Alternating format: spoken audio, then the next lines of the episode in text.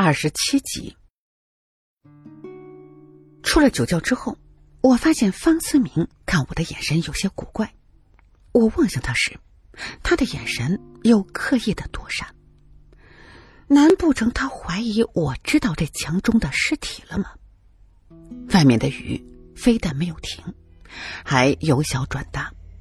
还好今天晚上我们会在酒庄里头住上一晚，明天下山时雨也应该停了。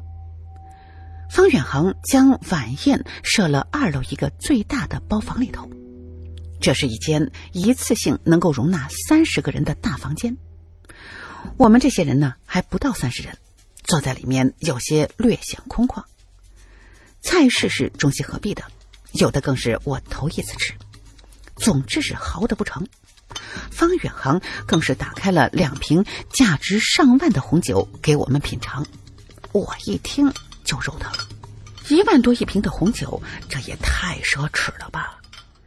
虽然呢，我这个人一向不喜欢喝红酒，可就冲着这个价格，我呢那也得硬着头皮喝下去，那可不能浪费呀。酒过三巡之后，方远航起身，抱歉的说。不好意思，各位，我手头还有点事情要处理，就不能陪大家了。让思明好好陪陪你们。像方远航这种的成功人士，能和我们喝上几杯，那已经是不错了。自然是没有人好意思说什么。大家目送他出去之后，气氛一下子就放开了许多，三三两两的聊起天来。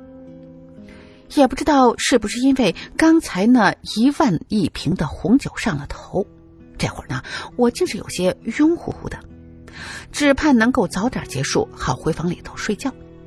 一想到回房，我这才记起自己的房间里头还有一个红毛小畜生呢。如果他醒过来一看自己在人类的房间里头关着，不得吓尿了呀！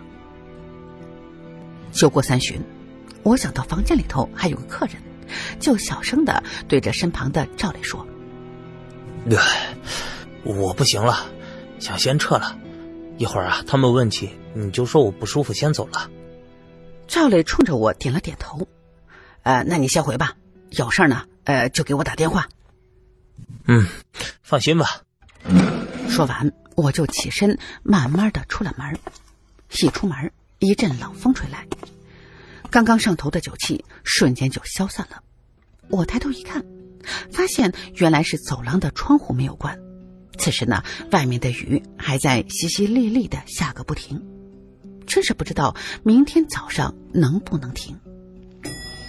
我和赵磊的房间是在四楼，出了电梯之后，我就快步的往房间走去，因为我真的很担心被窝里的那个小家伙。谁知道，因为走得太快，我一头撞上了迎面走来的一个男人。哎，不好意思啊，是我走太快了，是我自己没有看路，所以呢，就先开口道歉。没关系。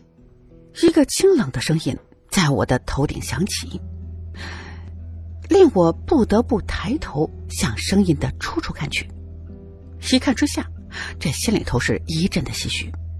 这个男人长得还真是好看呐，一头漆黑的头发，刘海有些低垂，可是依然挡不住他那双细长的眼睛，棱角分明的五官看上去极为的干净。唯一的缺点就是，作为一个男人，他的肤色呢有些略显苍白了。还好，一双薄唇上还有一些血色。他的个头比我高半头。身上穿着的黑色耐克运动服看上去有些眼熟，特别是当他靠近我的时候，一股淡淡的红酒味儿钻进了我的鼻子。又是一个爱喝红酒的家伙，真是不知道这里的红酒有那么好喝吗？人畜共爱。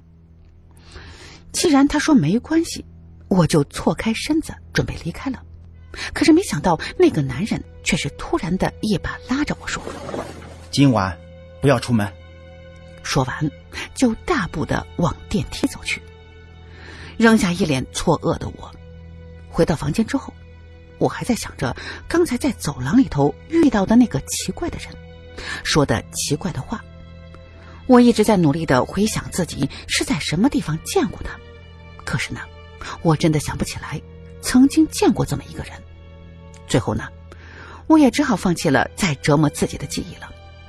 这个时候，我抬头看向房里的钟表，还不到晚上十一点，估计赵磊他们不到十二点是不会结束的。想到这儿，我就准备洗个澡。结果呢，刚一走进浴室，我这才猛然想起那只狐狸呢。我转头出了浴室，一把就掀开了床上的被子，结果这里面却是空的。他跑了吗？我转身四下的寻找，确定房间里头肯定没有那个小畜生。可是房门它是锁着的，这窗户也是关着的。这小东西是怎么跑出去的呢？我打开房门，左右看了看，走廊上非常的安静，连根狐狸毛都没有。回到房间之后，我的心里头多少有些郁闷。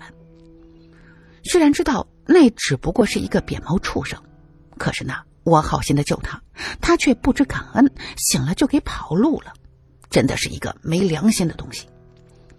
我生了一会儿闷气之后，也只好呢冲了一个澡，先睡下去了。赵磊这家伙还真的是快到凌晨一点了，才有些微醉的打开了房门，见我睡着了，也就没有叫我起来。可是其实呢，他一进门的时候我就醒了，就见他打开了衣柜，在里面找了一会儿，然后呢嘟囔着说：“哎，怪事儿，怪了，我的那身耐克呢？我明明拿来了呀。”我实在是有些太困。就没有理会他说了什么，翻了个身儿，又睡了。第二天一早，天刚刚亮，我就被赵磊推醒：“金宝，别睡了，出事了，出事了！”我一个机灵，从床上坐了起来，说：“我靠，不就是睡个懒觉吗？能出什么事儿啊？”赵磊呢，没空再理我，他迅速的穿好衣服，然后对我说：“孙浩不见了。”我听了一时没有反应过来。谁是孙浩？有些茫然的看着赵磊，他见我呢还没有准备起床的意思，就着急的把我的衣服一股脑的全都丢到我的床上，说：“哎呀，昨儿还和你喝了酒了呢，就是那个戴着眼镜的瘦子，你上学的时候总叫人家四眼的那个。”被他这么一说，我这才有点印象，因为上学的时候都不是很熟，所以呢已经记不清了他的名字是什么了。昨天因为和赵磊来的晚了一些，也错过了一开始的自报家门。哎呀，你倒是快点啊！好歹也是咱们的高中同学，熟不熟那也要也要帮着找一找啊！赵磊继续的催促着我。没办法，我也只好随便抓了一件衣服穿上，然后和赵磊一起火急火燎的赶到一楼的大堂里。一出电梯，大家呢？都已经在大堂聚集了，一个个都是睡眼惺忪。看来不是只有我一个人犯困。方远航和方思远也在其中，他们正在和几名保安说着什么，应该是吩咐他们去酒庄的外头找人的事情。赵磊走到跟前，焦急的问：“啊，怎么回事？这么大的人，怎么说不见就不见了呢？”这个时候，大家都看向了宋大志，原来。是他第一个发现孙浩不见了的。昨天分配房间的时候，宋大志和孙浩分在了一个房间。晚上酒会结束之后，孙浩并没有和宋大志一起回房间。虽然宋大志和孙浩是同学，不过呢，就像我对孙浩的印象一样，也不是很熟悉，所以他自然也没好意思多问孙浩的去向。宋大志昨天晚上也喝了不少的红酒。回到房间之后，没一会儿就给睡着了。结果呢，他第二天早上醒过来之后，发现孙浩竟然是一夜未归。他看孙浩的床上没有一点儿有人躺过的痕迹，心里顿时有了一种不好的预感。方思明接到宋大志的电话之后，立刻让人在酒庄的内部寻找，因为这里是私人会所，所以呢。并没有一般的酒店那么多的房间，保安将所有的空置客房都给找了一个遍，也没有找到孙浩的踪影。之后，方思明就把大家都给叫到一楼大厅，想看看孙浩是不是因为喝醉了挤在了别人的房间里。可是呢，大家来到一楼，都表示从昨天晚餐结束之后，就再也没有见过孙浩了。外面这个时候呢，还下着小雨，孙浩也不可能一个人跑到酒庄外面去呀。想到这儿，我转身问方远航：“方总，昨天还有没有别的客人入住啊？”方远航摇头说：“没有，因为思明说你们要来玩，所以我就提前通知经理，这几天就不再接受预定了。”我点了点头说：“也就是说。”这里除了酒庄的工作人员之外，剩下的客人就只有我们了。嗯，是的。方远航点头说：“我走到了酒庄的旋转门前，看着外头阴雨连绵的天空，心里暗想：这么一个天儿，这孙浩应该不会独自出去呀。如果真像方远航所说，这里面没有其他的客人。”那么昨天晚上我在房间外面遇到的那个男人又是谁呢？从他的穿着上看，应该不是这里的工作人员。还有他说的那句话，让我晚上不要出门，是什么意思呢？难道他知道晚上在这个酒庄里头会发生什么事情吗？想到这里，我回头问身后的老同学们。你们谁有孙浩的手机号啊？没想到大家都摇头说没有。那是谁通知他同学会的事情呢？我不解的问。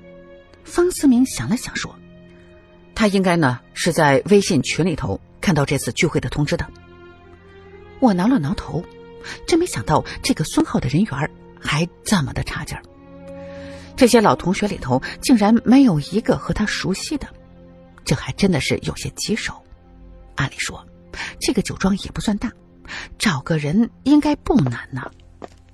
这个时候，一个保安气喘吁吁的跑了过来，说：“方总，我查看了大门处的监控了，昨天晚上九点之后就没有人出入过酒庄的旋转门了。”我听了，在心里头是一阵的疑惑。既然没有人出去过，那么孙浩现在肯定还在酒庄里面。想到这儿，我问刚才跑来的那个保安：“酒庄里其他地方有没有监控啊？”保安有些为难的看了一眼方远航，后者呢对他点了点头。得到许可之后，保安告诉我，除了大厅和旋转门外，就只剩下几个主要的安全通道里头有监控了。我听了之后，就问方远航说：“方总，为什么咱们这里的监控这么少呢？”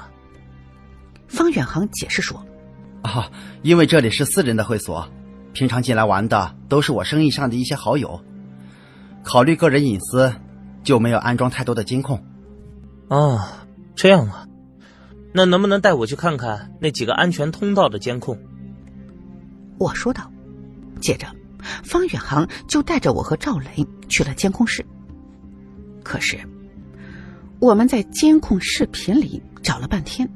除了昨天晚餐结束之后，孙浩的身影在包厢的门前一闪而过之外，就再也没有见到他出现了。赵磊一脸纳闷的说：“这么一个大活人，这还能凭空消失了不成？”“不，他一定还在酒庄里。”我喃喃自语的说。这个时候，方远航接了一个电话，然后转身对我们说。到酒庄附近的树林里找人的保安都回来了，他们没有找到孙浩。这可麻烦了，好好的同学聚会怎么还给给搞丢了一个人呢？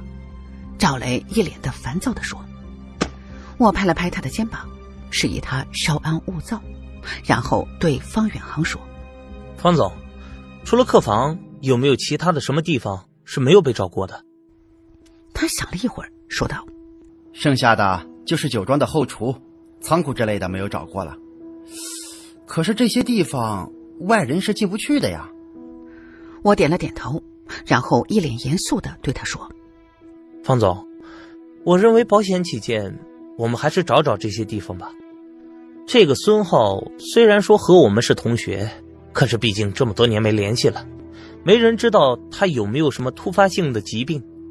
万一他在哪个您都想象不到的地方发生什么不测，只怕会给您的酒庄带来一些不必要的麻烦。您觉得呢？方远航当然不想看到这种事情发生了，于是呢，他就亲自带着我和赵雷去这些地方一一的排查。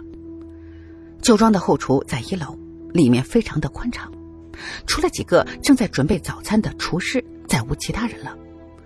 我向几个厨师描述了孙浩的相貌，他们都表示自己没有见过这个人。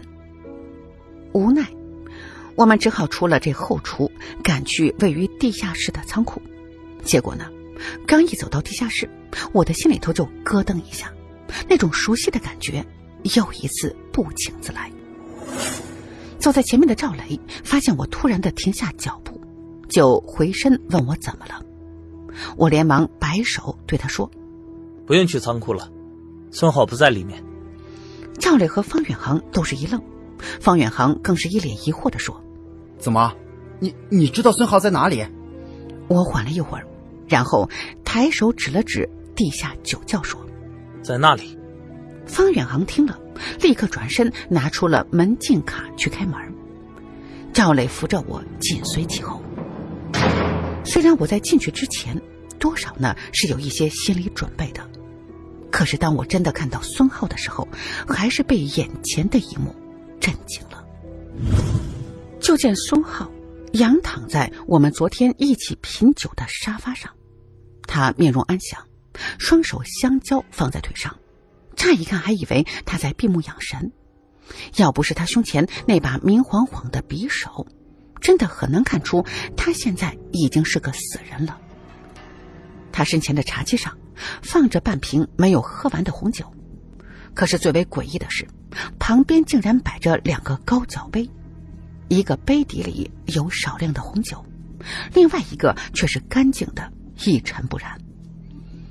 赵雷瞪大眼睛，惊得半天说不出话来，最后呢，还是方远航比较淡定。他先是拿出手机拨打了报警电话，然后转身对我和赵磊说：“这里是案发现场，咱们是不是应该先出去，等警察来了再说？”我点头同意他说的，可是刚才脑海里的片段让我久久不能释怀。为什么凶手会是他？他没有理由杀死孙浩啊！出了地下酒窖，我们三个人脸色难看的回到一楼大厅。其他人这会儿呢，都在大厅的沙发上坐着，见我们从地下室上来，就都围了过来，问找到孙浩没有。赵磊深吸一口气，语气沉重的对他们说：“呃，找是找到了，只不过，嗯，只不过，只不过怎么了？”